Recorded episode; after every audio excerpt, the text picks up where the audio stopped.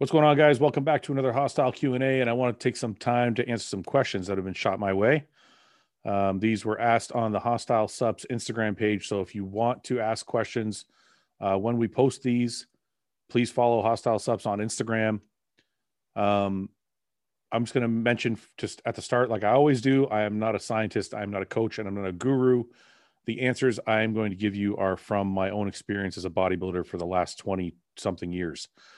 So let's get started. I'm going to do about half an hour to an hour. I'm just going to run through these and try and give you guys the best answers I can.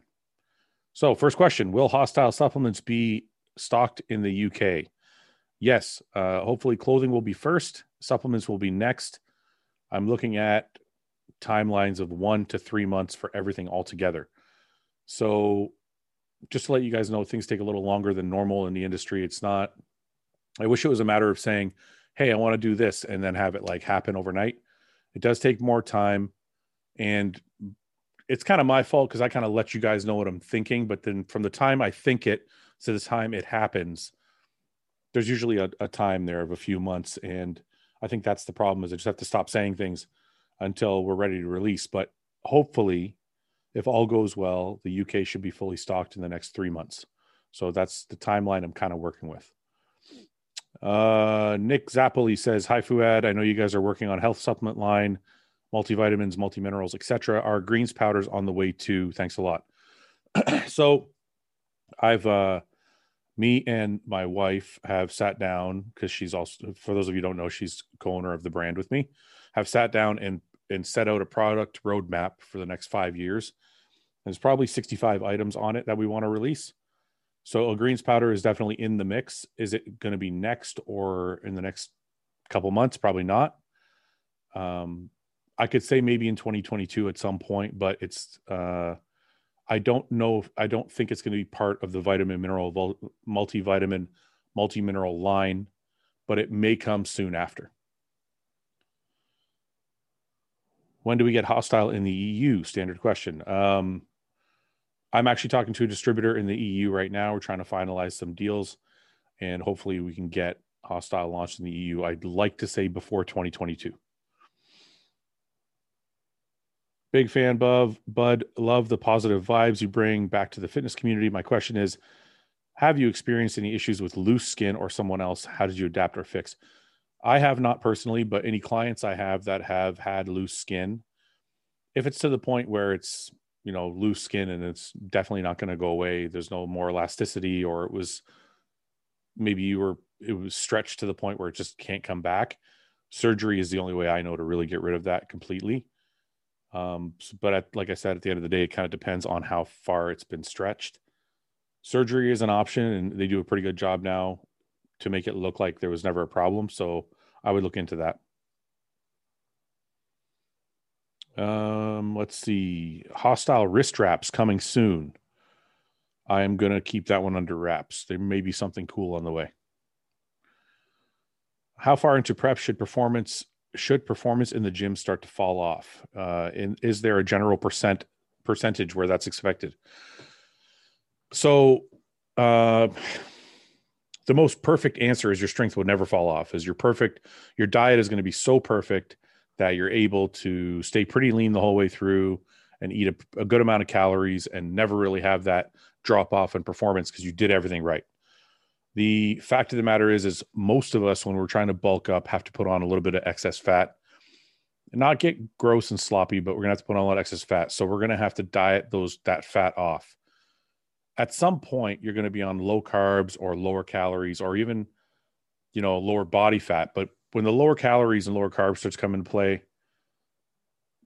the weight will start to come off, but the last five to 10 pounds is always the hardest. And that's when you really got to push your body. And I find that wherever you are in your diet, where your calories have dropped considerably, that's when you're going to start to notice a performance. Now, for most people, if you want a general idea, for most bodybuilders, when they hit around four weeks out from a show, that's when the calories are starting to dip pretty low and you start to feel like your strength is dropping. Now, another thing other than that is even if you've done everything right and your calories were high throughout your prep, at the end of your prep, when your body fat is very low, you're in low single digits or mid single digits, you're going to notice a strength difference and your just overall feeling is not going to be the same in the gym. So I would say, even if you did everything right the last two to three weeks, so you could say four, between two and four weeks is really the time where you notice that strength drop off. If you're eight weeks out and you're already noticing your strength drop off, either you were too fat when you started your prep and you had to diet too hard, or you've done something wrong and you've cut too many calories. There shouldn't be a performance drop off that soon in your diet. If you start dieting at 12 weeks and four weeks later, your your performance is already suffering. Like I said, you were too fat when you started and you've had to cut calories too much, or you're you've set up your diet a little bit maybe the wrong way. The other reason, there's other reasons why performance can drop off. Like this is kind of a, a very broad question, but maybe you were doing a carb diet and you switched to a keto diet. A lot of guys notice when they switch to keto, they notice, you know, strength performance drop off. So there's a lot of different reasons, but in general, when you're prepping for a show, around the two to four week mark is usually the the drop in performance. Now, the percentage of how much it drops is also going to depend on how much you had to drop your calories if you were pretty lean going in and you didn't have to diet super, super hard, you might only lose 10% performance, 20% performance. If you were, if your body's being super, super stubborn and you can't seem to get that last five or 10 pounds off and you cut your calories even further, cut your carbs even further, you may notice 40% drop off in, in performance and strength. I've been there and those things do happen. So there isn't really an exact answer, but from my experience and my time competing in all the shows I've done, usually the four week mark is where performance starts to suffer. Uh, when training quads, why do I feel it mainly in my teardrop? Foot position is probably the main thing. Foot position, foot, your stance is also another. Um, you want to adjust your stance. A lot of people think if your feet are far apart, you're going to get a lot of teardrop. Where they've actually done studies that show that your lateralis, which is your outer sweep, actually fires more with a wider stance. But the thing is with that is you're also going to get a lot of hip and a lot of glute. So if you're trying to isolate the quad and you don't want as much hip and glute involved in your in your press, let's say leg press, hack squat, squat, you want to use a little bit narrower stance. Now, if you're squatting, you have to be careful because if you're going to use a little bit narrower stance, now you might come up on your heels. And if you're up on your heel, if you, your heels come up and you're on your toes, that's not really the proper way to squat. You always want to be squatting through the heel. So be careful with your stance, narrowing it and, and widening it. What I will say though is if you're getting a lot of teardrop, it could be because your stance is um, too close and you need to widen it a little bit, but you don't want to go too wide or else now you're going to get some hip and glute and you don't want to get that involved. So you have to just play around with your stance a little bit. Uh, play around also with your toe position. Um, I would go straight. My I like to have my feet straight. I don't like to go too wide. When I feel like my feet go wide, I end up getting a little bit more um, teardrop or vastus. But go with your toes straight, and that ends up. I feel like I get more of an overall quad there, and also on the shoulder width uh, conversation. If we're talking about a narrow stance or a wide stance, if I'm looking at overall quad development, I don't want to go super wide and I don't want to go super narrow. I want to go somewhere in the middle and develop everything. If you're trying to target, if you don't, if you're working on glutes and hips and you don't already have a massive ass, I would go a little bit wider stance, toes out very slightly. You can get that lat that lateralis on the outer sweep working. So, um, a lot of times too, the teardrop is already overdeveloped on guys and I've had this problem, so it tends to take over kind of no matter where your stance is. But um, like I said, I would open up that stance a little bit and kind of see how you feel that way because people generally have this idea where if my feet are really really close together, I'm going to get more outer sweep, but they actually end up getting a lot more teardrop involved. Uh, going to my second real off season, thinking about starting to use a carb powder pre workout. Thoughts on this? I love carb powder pre workout. So one of the things I adopted from John Meadows was the uh, peri peri intra workout nutrition uh, model where you use carbs. The majority of your carbs in the day are pre, intra, post workout, and I've noticed a big difference in performance when using carbs pre workout and intra. So our intra R3 already has carbs in it. It's like 20 grams which I feel like is kind of enough to give you like the fuel you need and a little bit of extra pump and stuff in the gym. But um, if you if you're in the off season, let's say, and your kind of calories aren't really an issue, or if calories are an issue, but you want to like centralize your carbs somewhere, I feel like you can really increase your performance by doing 25 to 50 grams pre workout. Be careful with the 50, it might affect your stomach, but 25 to 50 grams pre workout, 25 to 50 grams intra workout, and then 25 to 50 grams post workout. This kind of setup will change your performance dramatically in the gym. I, I don't really, it doesn't really matter what anybody says. For me personally, when I've done it, I've noticed definitely have increased pumps, increased energy, increased strength. Everything just feels better with more carbs in that time slot. Now they have to be the right carbs. When I see people eating a muffin on the way to the gym, it kind of freaks me out. I'm like, for me, that would just sit in my stomach, but I kind of have a sensitive stomach, so maybe that's just me. But I'm talking about like a branch cyclic, cyclic dextrin, something that's going to digest extremely fast, and and your body's going to be able to use it. So, um, that to me is the best source around your workout, pre, intra, post, to get the most benefit from it. And just so you guys know, uh, because I believe in that so much, we are actually in the process of working on our carb powder that will be released also soon. Because I always said when we started the company, I wanted to release the products that I kind of like first, which we have to this point, and then carb powder was the next one. So it's on the way, and I it's something I really believe in. So that's why we're kind of it's the next one on the list. Uh, will Hostile ever do an ambassador type program or only athletes? Could we ever get a Paul judging corner type show where he breaks things down from the view of a coach or tips that coaches look for? Well, we could do a Paul show where he breaks things down from the eyes of a judge. Paul's not really a coach. He has coached some people, but his profession is judging. So uh, we can get him to break a physique down um, as a professional judge would and show you guys kind of what what goes into it that way. It's kind of something we already do with the rate your physiques.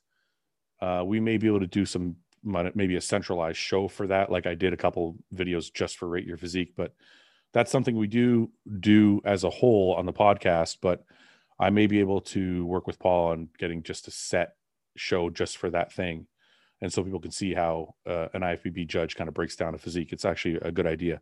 As far as the ambassador program, maybe down the line, but right now we have about 10 to 12 athletes. I'm happy with the athletes we have. And we're just going to kind of stick to those right now and kind of grow our team and grow the company together. Uh, what current bodybuilder do you all think should just have retired gracefully? Well, uh, this isn't for the podcast, it's just for me. So I'm going to answer it just for myself. What current bodybuilder do you think all should just, re- do you all think should just re- retired gracefully? uh, me. I should retire gracefully. Know, um, I don't know. Uh, is there anybody? You know, I, I don't think there's a. I think everybody's kind of gone out when they split when they should go out. I mean, Dexter kept going until his body didn't do it anymore, and then once it didn't do it anymore, Dexter said, "Okay, that's that's it for me." I mean, Ronnie, same thing. Ronnie kept going, kept winning as long as he was winning. Why stop, right? As soon as he kind of saw the writing on the wall, he's like, "Okay, I'm gonna I'm gonna move on." And um, when it comes to me personally, uh, same thing. I, I, I wanted to compete forever until my body said to me, "Hey, you know, you're it's injury after injury. It's time to kind of move move it along." I think nobody. It's a it's a very hard for any professional athlete, and I say athlete, but you know we're bodybuilders. I don't know if you consider that athlete, but I think it's very hard for anybody in a professional sport, lifestyle, whatever you want to call it, to walk away when they're on top. It's very you don't really see that very much in other sports. It's rare. Uh, you can I can probably pick out a handful of cases in each sport where that's happened, but it's not it's definitely not the norm. It's the exception. And I think the same goes in bodybuilding. I can't really pick out anybody in bodybuilding who retired at the peak of their career. Everybody I can think of that has that had a great career that retired kind of walked away when their body told them it was time to walk away. Nobody's ever you know, won an Olympia and been totally healthy and just said, you know what, I don't want to do this anymore. I'm going to walk away now. I can't really think. I mean, Lee Haney is probably the best example of somebody who walked away gracefully, walked away on top. But I also think he saw Dorian Yates coming. So I don't know if that one's fair. But out of everybody I've mentioned, I think Lee Haney is probably the one to retire the most gracefully of anybody I can think of at the moment. Um, but yeah, I think people just, I think bodybuilders, athletes, whoever you want to call it, I think they retire. I think people retire. If you love doing something, there's no reason for for you to retire until your body's just decided it doesn't want to do it anymore, and then then it's time to hang it up. Um, does you does your training uh, differ in the final weeks of contest prep? If so, how does it change?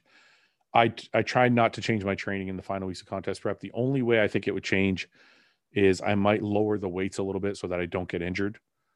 But I still try and keep the weights relatively heavy because I feel like that heavy it's I guess it's a bro sciencey thing, but a lot of bodybuilders will tell you this. I feel like the heavier I can lift closer to a show, the better my body will look and less stringy, I guess, for lack of a better term, better term. But most bodybuilders believe this that if they can keep their training pretty consistent all the way through to the show, that they're gonna keep the look that got them there. So they all most, I don't want to speak for everybody, but most bodybuilders will scale back a little bit on the weights uh, at the final, you know, two to four weeks there, just to prevent any injury.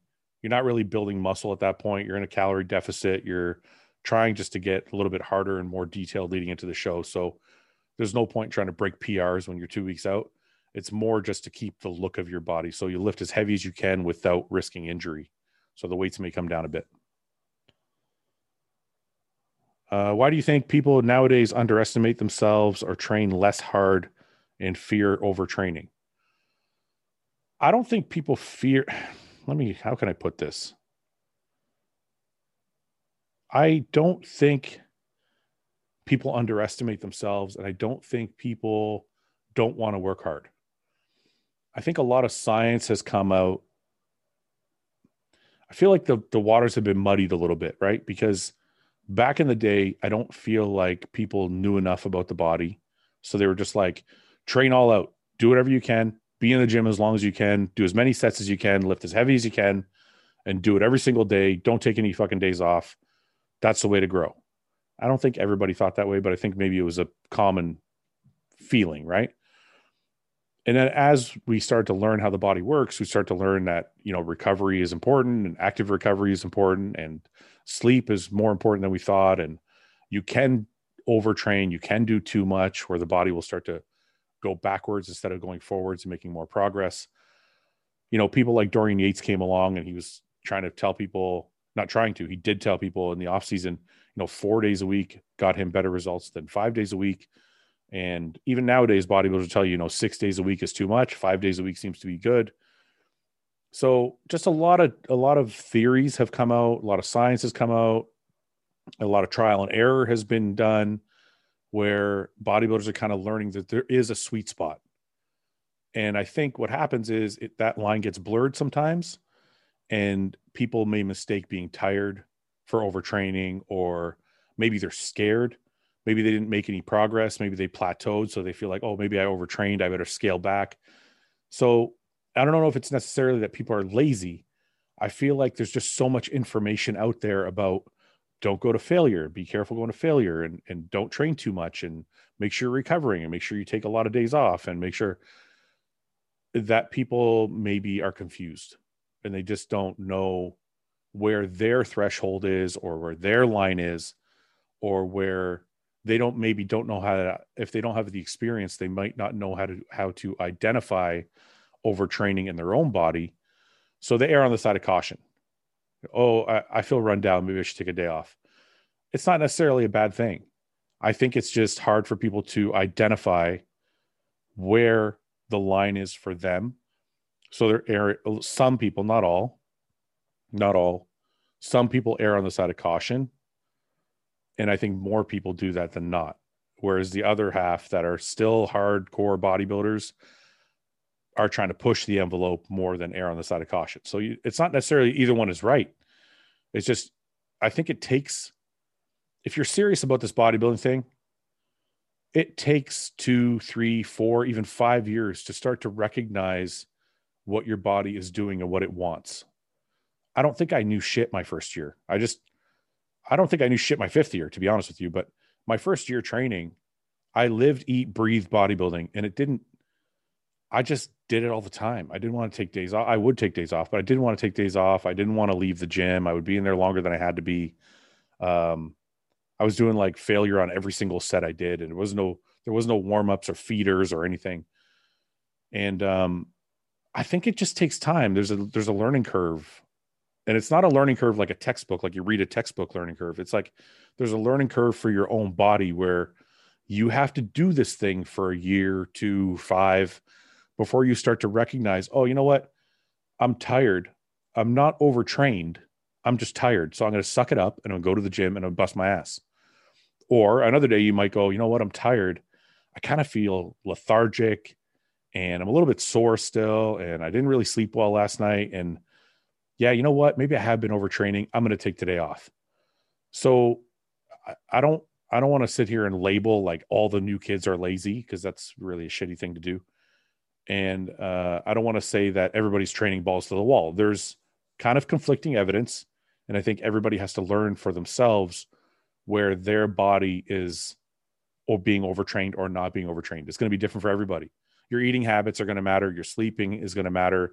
Um, your supplements are going to matter. All of that is going to play into into whether you overtrained or not. So I can't sit here and tell you, well, if you train more than five days and you're overtraining, I can't. Maybe your eating is way better than mine. Maybe you're sleeping 12 hours a night. Maybe you're taking the best supplements on earth and you're recovering way faster and you can train six days a week. Maybe you don't train as hard. So you can train seven days a week because your body's not going to the depths that I'm going to. So there's so many different variables. There's no way to tell somebody they're training hard enough, hard enough, or not training hard enough. I think that's just something old people fucking say to make themselves feel better about their generation. I think bodybuilding is still well intact and people still train their fucking ass off. And that's evident by the way you see Ian lifting and James lifting. And these are the new generation, right? Hunter and Nick. And uh, these are the guys, right? And these guys still have that same fire. And I think for the general population, they may be confused by this YouTube channel or that YouTube channel. And for those people, I would just say, learn your body, learn where you feel overtrained, learn what it means to be overtrained, and then you can identify it that way.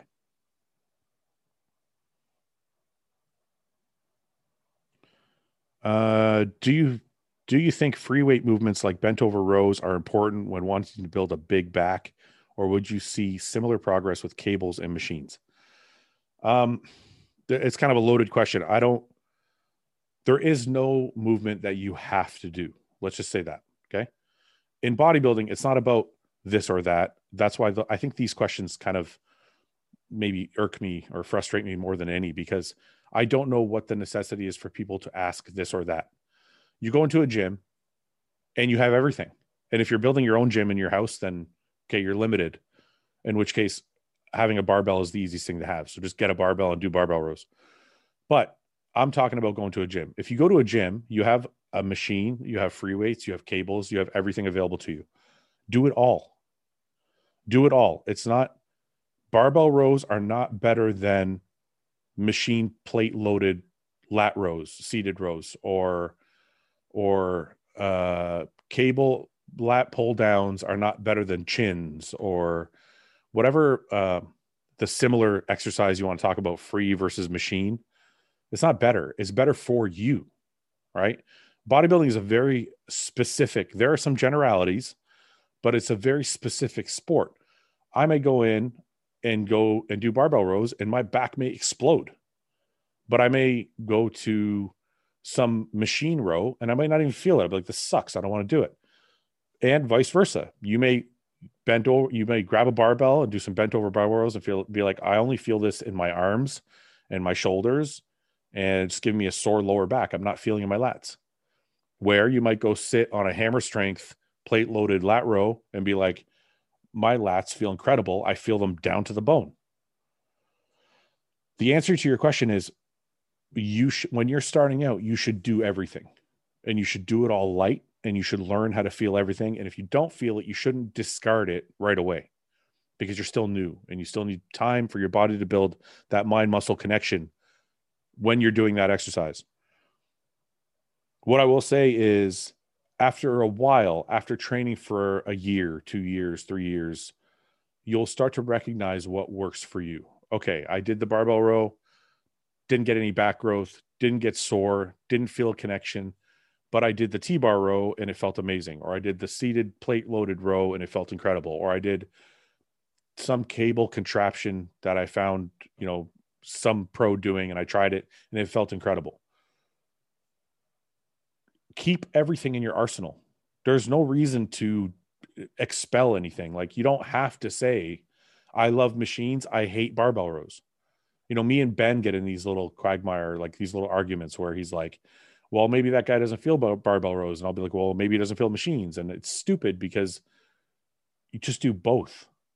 You should be doing everything until you learn how to do everything. And then you discard the movements you don't feel. And that's how you choose your exercises and what you're going to move forward with but make sure you're learning how to do the exercises before you discard it because barbell rows are actually one of the hardest things to get right because a lot of guys end up feeling them in their rhomboids, their traps, their rear delts, their arms, all because of form. So make sure your form is right whenever you're using, you're doing anything. That way you you're not discarding something by accident. Like you might say, well, barbell rows suck, but if you're doing them wrong, then you don't know if they suck or not. So make sure you got your form down before you start to choose your exercises. And to answer your question, I can't answer your question. There isn't one that's better or not. There's one that's better or not for you. For me personally, free weight free weight back movements are the way I built my back. I did barbell rows, T-bar rows are my absolute favorite, but I also did Smith machine rows. I also did seated cable, like heavy seated cable rows. Uh, I also did a lot of pull down stuff. I mean, there wasn't anything I discarded, but I can say that there was always T bar rows and barbell rows in my back workouts. So those are the things I like, but doesn't mean they're the best. Uh, what pushed you to start your own supplement company? Uh, there wasn't a company out there that was like mine. I mean, it, I know people are going to be like, that's not true. There's a bunch. There's more now. I'll tell you that. There's more now I noticed like, and I'm going to be completely honest, and this is just what I this is what I saw, so I could be wrong, but when we started, I could only point to one or possibly two, maybe three other companies that I thought had really good formulas, like properly dosed, heavy in ingredients, like not really skimping on anything to the level that we're at, right? After we launched, and I'm not saying it's because we launched, I'm just saying maybe I started to look more and notice more. But after we launched, I started to notice okay, there's kind of a bunch more that now have really increased their formulas. And it might have been because of the success we had early on. People people saw like, hey, there there's a market for people that want really good formulas. The reason I started, to be honest with you, is the previous company I was with. The two two previous companies I was with I offered them my services. I said, look, this is what I think I can do. I think we can create a subline of your brand that is made for bodybuilders, that's made for people that want like a really good, heavy dosed ingredient that's going to give them everything they want, full of performance. And both companies looked at me and said, There's no market for that. That's a waste of time and a waste of money. And I was like, okay, I don't think I agree with you because I know what I think I know what bodybuilders want, and I think I know people want the truth. So I don't agree. So I left the company and I started putting together my own raw ingredients. I, w- I just bought a whole bunch of raw ingredients, started mixing and matching and trying to figure out what I liked and what I didn't like. And I thought I can just do this better than them. I can, and it's a look, it's an arrogant way to think, but this is how you have to think whether you're becoming a bodybuilder or you're becoming a business person. You have to believe in yourself. And if you want to be a bodybuilder, you have to believe that if you want to be a pro bodybuilder, you want to make a living at this shit, you have to believe that you're going to get there. It doesn't matter how stupid it looks to anybody watching, how dumb your friends think you are, how crazy your family thinks you are. You have to believe that you're going to get there. If you don't believe that you're going to get there, you're not going to get there. And I know that sounds really fluffy and cheesy, but that's evident by my career. I I'll tell you guys this where I believed I think I would make it, I fucking made it. And the reason I didn't make it past that point, it's not because my physique wasn't good enough. I didn't believe I was going to make it past that point. I put the my own limitations on myself. So when this company reached out and said, when they when they got back to me and said, we don't think that's going to work, I was like, I don't fucking agree with you. I don't agree with what you're saying, and I believe that I can make something that people are going to love, and I do think people are going to appreciate that we went all in on this shit and we're not skimping for marketing dollars or skimping on ingredients for whatever reason for a cheaper product I do think people are going to see that. I do think people are going to use it. And I do think people are going to enjoy it. So I, I basically just got fed up with not being able to have the thing I wanted. So I made my own. And I, you know what's funny? It's like, I think, I think that happens.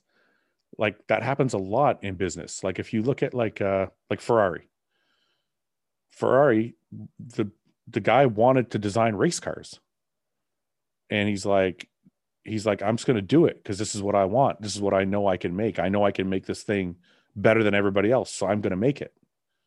And he did. And um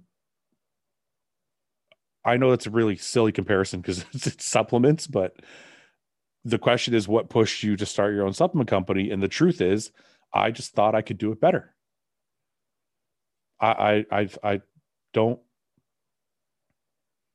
I think being in being a bodybuilder for 20 years gives me a leg up on the competition against people that aren't bodybuilders because I think I know what people want. So whether that's true or not, time will tell. But for the time being, it's been working, and I and I feel like people appreciate the effort I put back. Whether it comes to like our shirts because I know what kind of shirt I want to train in. I know what I, I know what a good shirt feels like.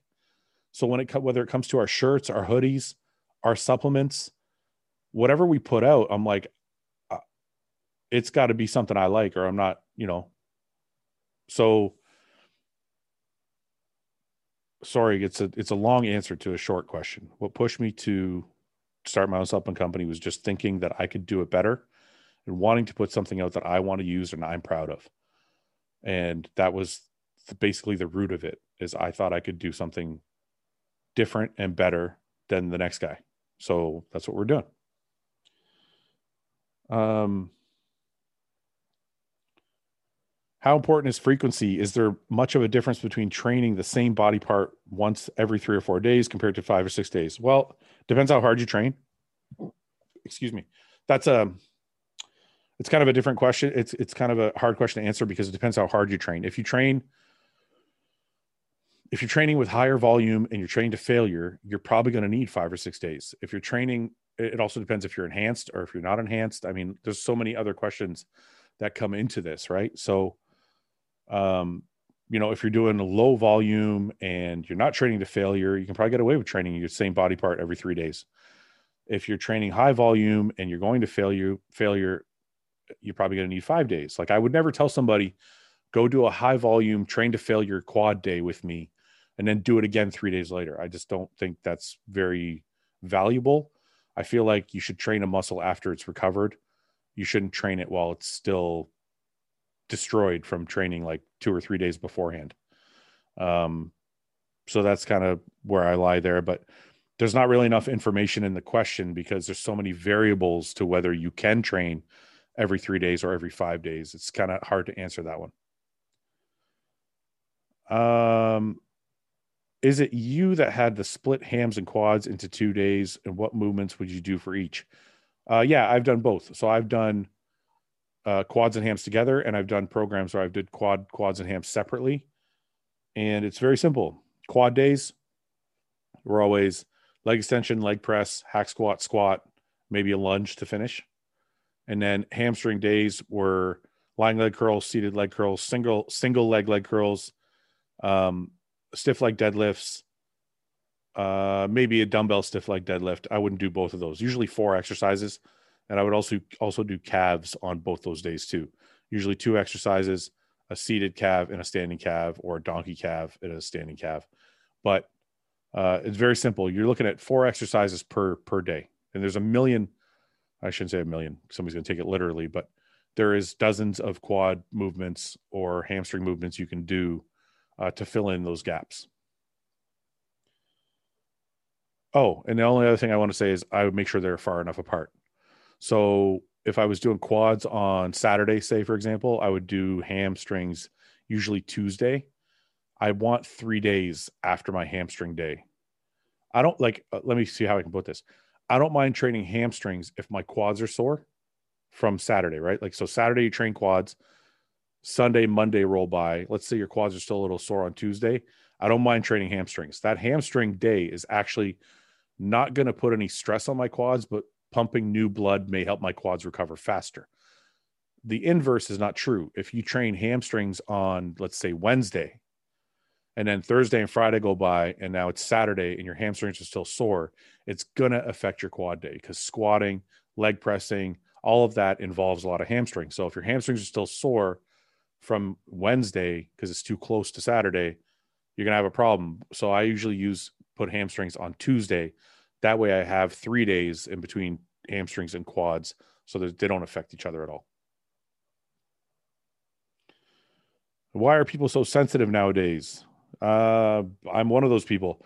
Probably because people are more assholeish these days. These days, so it goes hand in hand.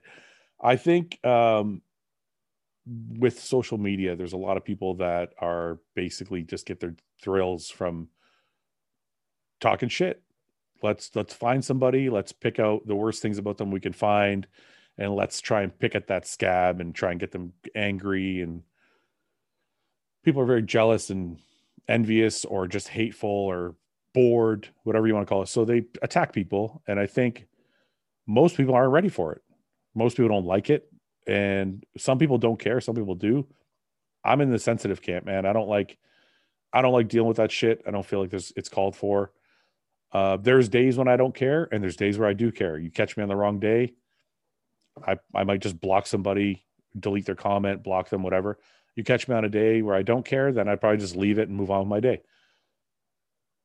I mean, there's that type of sensitivity. Then there's there's other stuff that we can get into politically. I mean, the climate is very. I'm going to stick to social media. The climate and social media is very tough right now if you're trying to get ahead because as you try to promote yourself, the further you get ahead, the more trolls or haters come on board. So you have to develop a thicker skin. Uh, I'm better at this now than I was five years ago. Uh, I don't know if I'll ever be so good that I don't care at all. So it's just depends on your personality, right? It's everybody's different. Um, why did you want to become a bodybuilder? funny story. I actually, I just told the story the other day because somebody was asking me about my gym, the hostile gym that I'm putting up. I actually became a bodybuilder so I could own my own gym. This is this, this is how backwards this sounds. So I love training and I love being in the gym. And I was like, man, I just want my own gym. But I was like, I'm poor. I can't I can't get my own gym. I don't have the fucking money. How am I going to get the money to become owner of a gym? I thought, if I become famous as a bodybuilder, somebody will invest in my name and I'll become part owners with this person that invests in me and we will own the gym together. And that will be how I'll get my start. That was my thought process at 20 years old. So now here we are, and I've invested in myself now with my own company, and I finally got my gym. So it's like the whole thing took me 22 years. Probably could have been done a lot faster but but um yeah the original thought process was i just want to train in my own gym the entire reason i became a bodybuilder is i just love to work out. And i was like i want to get paid to work out. I was like how can i get paid to work out? I was like well if i own my own gym then people will pay for memberships and i'll make a living owning my own gym and i can just work out.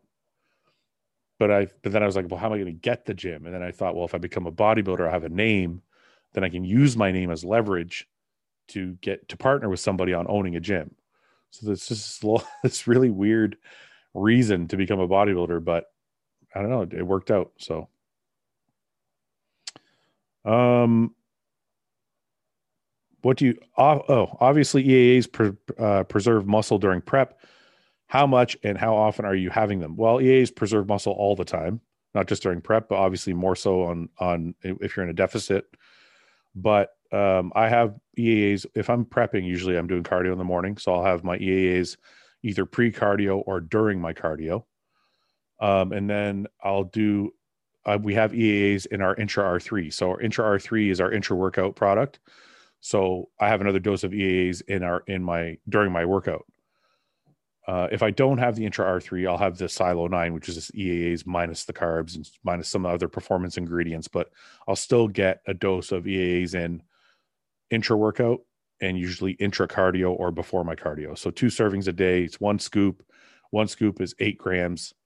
So 16 grams total for the day is usually all you need. Now, I have been on protocols with some coaches that are kind of crazy with their EAs. They'll do like a scoop pre workout, or sorry, a scoop pre cardio, a scoop post cardio. Then they do a scoop intra uh, workout and a scoop uh, post uh, training as well. So, and I think I might have a scoop before bed too. I couldn't do that myself. I'm just like, I don't, I don't need to drink all these AAs, but that's a very, very popular coach that does that. Um, so some coaches obviously are going to be heavier on it than me. Like I said, for me, it's just in the times when I'm training or cardio, because that's when I feel like you need that muscle sparing benefit the most. And also, the Silo 9 product uh, has hydration in it as well. It has a hydration matrix in it as well. So I feel like it's really good when you get up in the morning before your cardio, you drink that, you kind of get yourself hydrated. I don't feel like it's healthy to be doing anything on a, in a dehydrated state. So drinking the EAs before cardio or during cardio gets me hydrated faster. And it also keeps me hydrated during my workout. So my pumps are better. So the hydration aspect is actually a major part of it as well. What do you think is the optimal amount of workouts in the week for recovery and growth? You pros seem to do five times. I do think five times. Five times is the best for me because I can go uh, three days on. So, like Monday, Tuesday, Wednesday, Thursday off, Friday, Saturday, and then take Sunday off, which I love because Sunday has been my day off. Like, I'll train sometimes, but most of the time, like 90% of my career, Sunday is my day of rest. I don't do anything. I don't like to move around. I like to just chill out, maybe sit in the pool, hang out with my family. Just very, very chill day. Um, so that works out well. And then Thursday, I just maybe do podcast stuff or do stuff for the business, do some running around that I, I don't get a chance to do during the week. And um, it, it just breaks up the week well. Six is too many. I found that I, the most injuries I got in my career was when I was training six days a week because I didn't know how to pull back. It was always like 100% all the time. And that caused too many injuries. So five days a week forces me to let my body rest. Honest review of your own product. What would you rate your product compared to others? The fucking 10. and I'm not lying. I'm not lying. It, I honestly think, okay, I'll say this flavor. I'll say some of the flavors are nine, some of the flavors are eight. They have to be on ice. I would not drink uh, my product warm, but I wouldn't drink any product warm. I don't even drink like apple juice warm. So that's probably just me. I don't like any, just, you know, unless it's coffee or tea, I'm not drinking it warm or hot. So everything I drink is on ice, but especially our product has to be on ice. It has to be cold. And that only thing, that's the only area of our product that I would give less than a 10. And I'm not just saying that because I own own the company, man. We really put every single thing in the in the ingredients in in bloodshot, hostility, everything is clinical dose. Not you got to be careful. Some companies will say clinical doses. They may have one or two ingredients that are a clinical dose. Every single ingredient in bloodshot and hostility and intra R3 and silo 9 are all clinical doses. Every single ingredient, not one ingredient is underdosed. Now, so that's one thing. So then you can say, well, there's other companies out there that have 25 gram scoops or 30 gram scoops. Sure. Uh, the ones that aren't using branch chains, okay, that actually have performance ingredients at the 25 to 30 gram scoop, they're great products. I'm not going to say anything about them. They're actually good products. The reason I give ours a 10 over theirs is I like the synergy of our product. I like the, the types of in, the ingredients that we chose actually work very, very well together.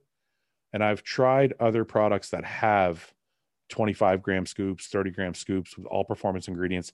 I don't feel the same. They feel good, 100% feel good. I'm not going to talk shit, but I just like ours better. I, I, feel like the synergy of the ingredients, the dose of the ingredients, and then everything down to the fine details, right? Like our clothing, the material matters. Like everything feels really good to wear. It fits in the right places. It's not just a garbage bag t-shirt.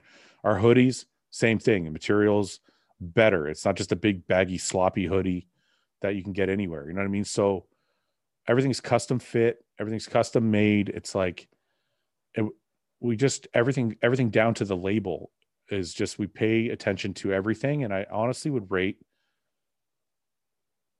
we don't cut corners anywhere and I don't believe in less effort than I can give. And if I ever did, like I'll give you guys an example. So we're coming out with like a high stim pre at some point. Don't quote me on it. Could be a few months, but I want to come up with a high stim pre, like a like a really high stim pre. Like hostility is very mild. It's not a high stim pre. It's like 300 grams of caffeine. To me, that's mild. It's like an americano at Starbucks, right? Like a grande americano is like 300 grams of caffeine, milligrams of caffeine. So we I we came out with a moderate stim product and a stim free product but people are asking for a super high stim, like crazy whacked out pre workout. That's not my cup of tea. I don't I don't like that. So when we do something like that, I'll say to you guys, look, this is for you guys. I may only use this on a day when I'm super fucking tired. It's not something I use all the time. It's more for you. I didn't formulate it for me. So I'll be honest with you, but the stuff that we've made so far is all stuff that I use that I love that I will give a 10 out of 10 on. And even the high stim pre, we're going to put our best foot forward. I just can't say that it's my favorite product because I don't I don't really use like super high stim products. But um but yeah, if I had to give us a grade, like I said, some of the flavor, I don't think we have a 10 out of 10 flavor except maybe the orange intra R3 is bang on. The chocolate pro chocolate protein, the proteins are 10 out of 10 chocolate protein, the cinnamon oatmeal um, cookie protein is those are bang on. Um, the pre workouts because they're so heavily dosed, they're very hard to make a ten out. Of, like I got an email from a guy who's like, "Yeah, I tried this other, and I'm not going to mention the name. I tried this other pre workout." I love the way yours makes me feel so much more, but this other one tastes so much better. And I looked at the ingredients. The other one had an eight gram scoop eight grams. Like ours is triple the size. And when I say scoop, guys, just so you know, like the amount of ingredients in your product goes in that scoop. So an eight gram scoop is like this, like this, like the tip of my, the tip of my pinky finger. That's an eight gram scoop, right? Our scoop is three times that. That means there's three times the amount of ingredients, which means it's three times harder to flavor. So if you're drinking a pre-workout that tastes like juice, like apple juice or Fruitopia, check the scoop size. It's probably not that big, right? And if you're taste if you have one that tastes good, but it's not like, you know, it's it's it's good for a pre-workout, that's what ours is. It's good for a pre-workout. Like I wouldn't sit around and sip ours and think it's like, you know, tastes like uh some amazing cocktail. It tastes like a pre-workout. It tastes good for a pre-workout. It's it's not a 10, it's a nine. And I'm always working on making the flavors better, but that's how I would rate everything.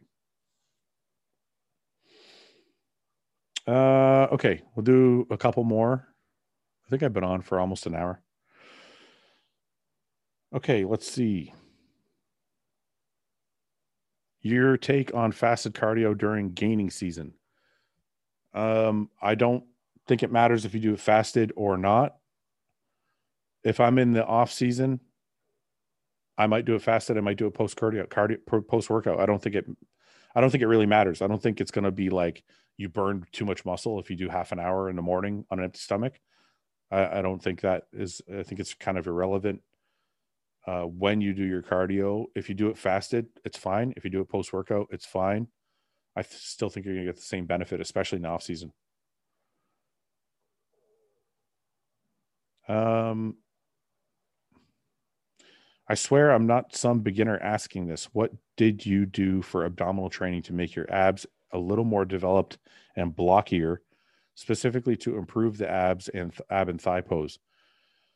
Um, I don't really think people want blocky abs, but they do want defined abs. And I just think training abs every other day during prep is what did that. I think also just lifting heavy did it. I mean, if you look at any bodybuilders that train hard, they have good ab development. Whether their abs are genetically in line perfectly is different, but most bodybuilders that train hard have pretty good ab development just because lifting will trains your core, right?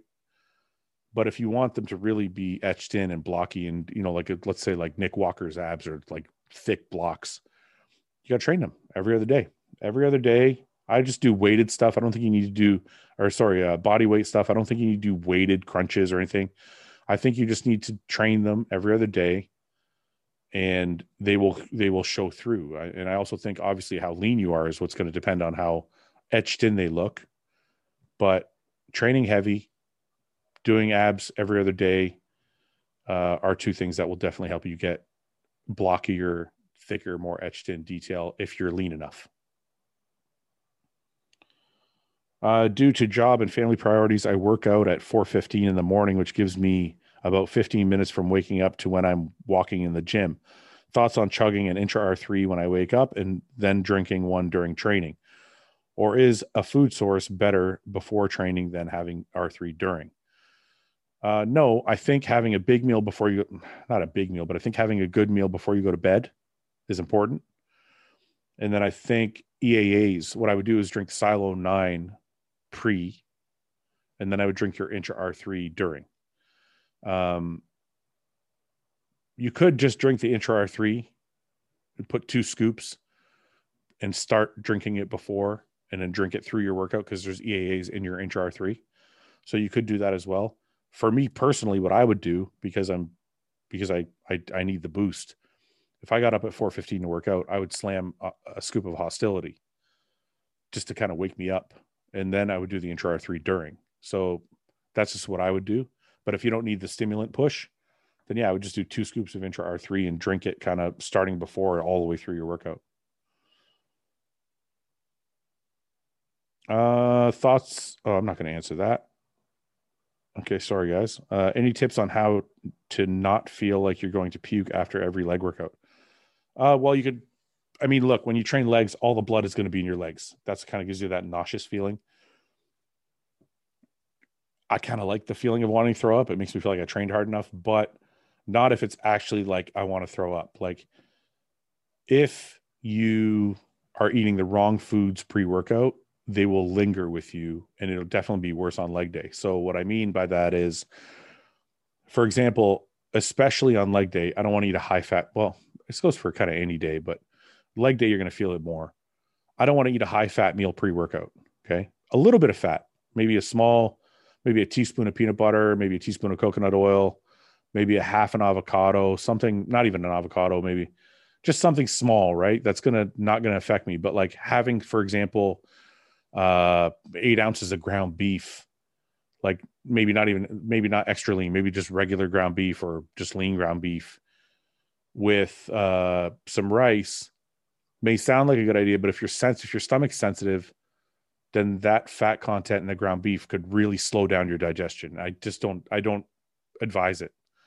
So I would do like chicken breast, rice. I know bro science, but either fish, uh, chicken breast, egg whites, something low in fat, like a low fat protein, even protein powder, like a whey isolate. You can do that with uh, a carb, like a, a fast acting carb or a faster acting carb, not a simple carb, but something that's going to digest well, but not, you know, uh, like a rice, cream of rice. Um, potato, I would kind of avoid. They tend to digest slower. Sweet potato, same thing. Fiber content's a little higher, so it digests a little slower. So I would say rice or cream of rice, probably are the fastest digesting for me. You may be different. And then I would add a little bit of fat just so I don't get a carb crash, right? Like a, just a, if I'm doing cream of rice, I might add a teaspoon of, of peanut butter. Uh, or if I'm having rice, I might throw a teaspoon of olive oil on top of the rice, something like that. that will probably eliminate the nauseousness during legs, potentially. But sometimes, even when you're fully di- and also what you could do is your period of time you're taking between eating and getting to the gym. If you're not giving yourself enough time, then that will also leave. Even if your meal is clean, it will also leave you nauseous. So, like, uh, I try and give myself an hour and a half pre-workout for my pre-workout meal to the time I start training for legs. Sometimes two hours. I want my food to be fully fully digested when I get in there, and I'm and I start training. I don't want to feel anything sloshing around in my stomach. I don't want to feel bloated. Don't eat and then go to the gym half an hour later and try and train legs. You're gonna get nauseous. So uh, yeah, give yourself some time, a cleaner meal, and then even if you do those things, if you train hard enough, you still might get nauseous. So those are just some ideas you can try. Uh, okay, here we go. Are you going to do personal training again? Uh, no, I won't. I haven't done personal training in 15 years. Uh, any tips to prevent nausea when training legs? We just went over that. How do you know whether you are doing too much or if it is part of the process since you get out of your comfort zone, bodybuilding and life in general? Okay, so how do you know if you're doing too much? So I guess we're going to touch on the overtraining thing again and I didn't really give a list last time of how you how you know if you're overtraining. So I'm just going to go through a quick list, and then you can refer to my first answer about overtraining on everything else. The quick list is this: one, sleep. If your sleep starts to really suck, that's a problem.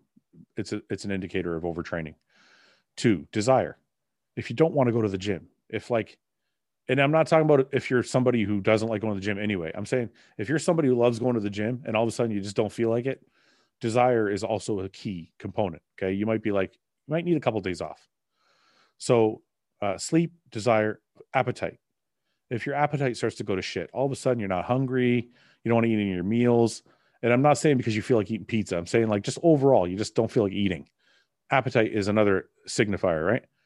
Um, so we have we have sleep, desire, appetite, sex drive, libido. Okay if your sex drive starts to falter and you're like, you know, I don't feel like having sex and I'm just not in the mood, and uh, that's another indicator. So now you have four reasons to think about it, right? Soreness. You're sore all the time, nagging injuries. They're just like not you're not actually injured, just like pains that won't go away, and your body just feels achy all the time. That's another one. So now you got five. Okay, so there's five things you can look at there I would say if you have any three of those five at any time, it's probably need you probably need a day off, maybe two. Sometimes a day off is not enough. Sometimes you may need two.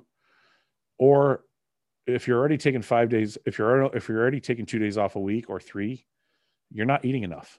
Some something in your recovery is going wrong, and your body is not adapting to your training. It's not recovering from your training. So uh, those are those are five things to think about, right? If you're feeling one of those things, it's probably not a big deal. It's probably not overtraining, probably something else. But if you're if you're feeling two or three out of those five symptoms or more, then you probably have some something to consider about maybe taking a day off or maybe even two. Um, is it possible to shed excess body fat without losing too much mass or should I just focus on shedding the fat and then getting going back to rebuild muscle? I think if you do it slowly and you're not and you have patience, you can keep all of your mass or the majority of it, right? Like you have to find out where your calorie uh where your maintenance calories are, right? So let's say you can take in 3000 calories. If you put your deficit at 2900 calories, you're probably not going to lose muscle. You're training your ass off.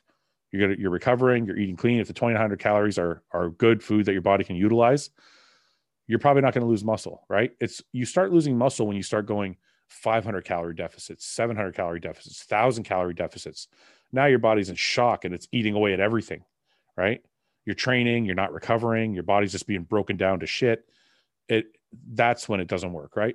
But if you if you're patient about it and you're just trying to strip away 1 or 200 calories a day, you can hold on to most if not all of your muscle as long as you're training hard while you're doing that. The calories that you're eating are calories that your body can utilize for muscle repair. Uh, I think that is a situation where you'd be okay. And if you're not in a rush, That's my suggestion. There's no point in getting shredded and burning five or 10 pounds of muscle off in the process just to try and put it back on. I would just be patient, get under, get into a very small calorie deficit, keep training your ass off, and then you'll see the changes come weekly and as you go. As long as you're patient about it, things will happen for you. Uh, last question we'll take here.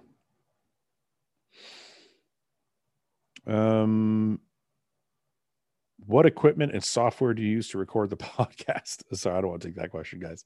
I just use a regular camera. I use a Sony.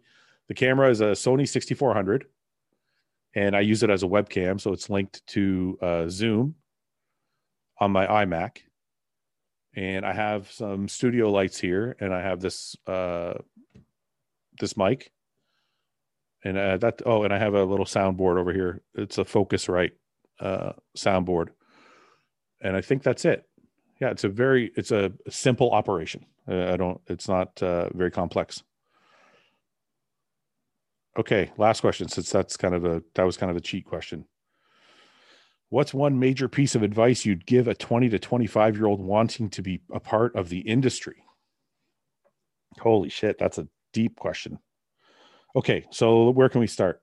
Most important thing to for a 20 25 year old consistency. So most important thing find someone that you can trust either online that you trust like a coach that you've heard talk or uh, maybe there's a popular podcast that you watch that has some really smart people on it that they can help you find a system that you like okay? Once you find that system stick to it. Really stick to it and really like be consistent about it.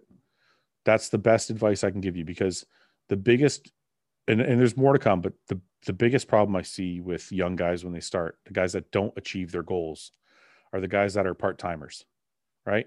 They're awesome. Monday to Friday, they're fucking killing it. They're like, I'm a pro pro bodybuilder. I get all my meals in. I train my ass off. Friday night rolls around, they're at the bar. Saturday rolls around, they're at a pool party in the day, bar at night. Sunday, they're fucking hungover. Monday, they're back to work. But guess what? They lost all their gains Friday, Saturday, Sunday. And then they have to restart over on Monday morning. So consistency. I'm not saying don't go out party. I'm not saying don't enjoy yourself. I'm just saying keep in mind the the the guy who's the most perfect is the guy who's going to achieve his goal first. So the more days you take off, the further away you get from your goal. That doesn't mean don't take days off. It doesn't mean don't party. Just recognize that every day you took off now is going to add to a day later that you got to make up for.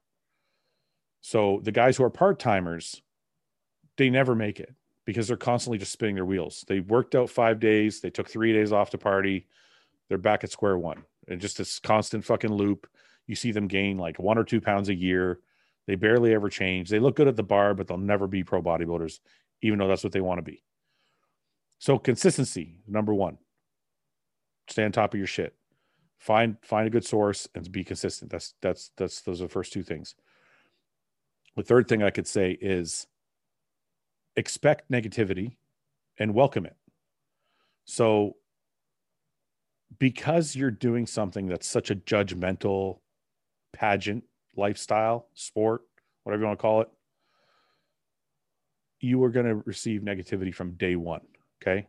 Could be from friends, could be from family, could be from competing at your first show, could be from trying to get a sponsor that doesn't, he, they, you might be rejected it could come from anywhere. So one of the biggest tools that I had to learn, it took me a long time to learn because nobody told me that. Nobody tells you this shit.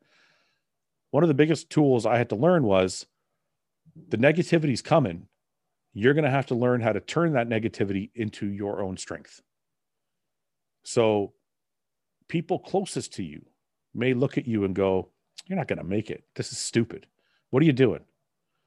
you have to be able to look that person in the face that you love, that you thought was your biggest supporter, that you thought was your biggest cheerleader. You may have to look that person in the face and go, All right, well, I'm sorry you feel that way, but I'm going to show you. And you have to internalize that negativity that they just threw at you and be able to put it back out into your own in your own positive way whether it be in the gym whether it be dieting whether it be in mental focus whatever it is it's going to come at you your entire career, right? You're saying you want to be part of the industry. There is going to be negativity from day one to the last day. And the way, the only thing that sets the successful people apart from the from the non-successful people is they're able to take that negativity and use it as fuel. The more take, the more negativity you throw at me, the more the better the better I'm going to do. And it's not because I don't hear it. It's because it just makes me want to work harder. Just kind of pumps me up a bit. I'm like, okay, we're gonna, all right, there's a challenge, right? So that's three is expect negativity, expect doubt, expect your own self-doubt, right? There's your own little voice in your own head too. Don't forget. What are you doing? Why are you doing this? You're never going to make it. You're not, you're not good enough. That voice is going to have to be quelled as well. You're going to have to shut that voice down on a regular basis. So expect negativity. That'll always be there. Um, be prepared to change when you have to, right? If you're doing something for long enough, you're doing something for a year, six months, two years, three years, it's not working, be prepared to say, I got to switch gears and try something different. That could happen. Don't want to switch gears too often. You don't want to be the guy that switches programs every single month or every single week or every single time they hear something new. You want to be the guy that has a plan and kind of sticks to it, right? Like I I've kind of done the same training for I did it for the first 12 years. I did the same training. And then I, when I found something new and something better, I was like, okay, this is better for me. I'm going to try this. And I did that for the next six, seven years. Diets, I used one coach, you know, every two, three years, I would switch coaches, but I was on those diet plans for two or three years. So you have to be able to know when to switch gears, know when something's not working, and don't just blindly keep doing the same thing if you're not getting anywhere. Um, and you know what? Last piece of advice, and probably the best best piece of advice I can give you, is pretend you don't know shit. Don't walk around like you know everything, because, and, and this doesn't just go for in the gym or in the kitchen. This means when making contacts with people as well, when talking to sponsors, when pretend just be an open book. I'm willing to meet anybody. I'm willing to learn from anybody. I'm willing to shake hands with anybody.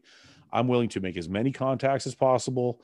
I'm willing to learn as many training systems as possible. Doesn't mean I'm gonna I'm gonna use them all, but I got an open mind. I'm gonna I'm gonna don't be the guy who knows everything. If I can give you one piece of information that I probably made a mistake with in my early 20s was thinking I had it all figured out.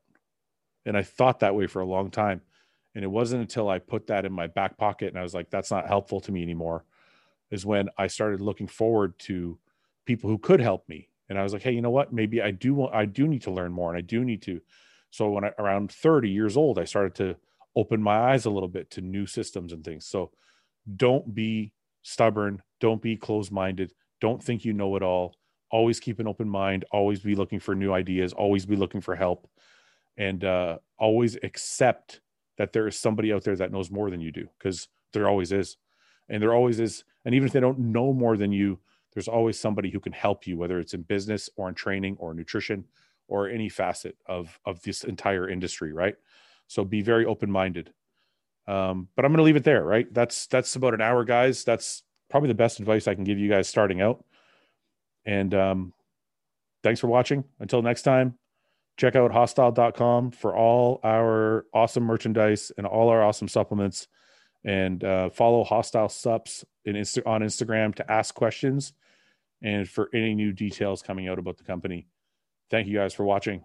Until next time, sacrifice without regret.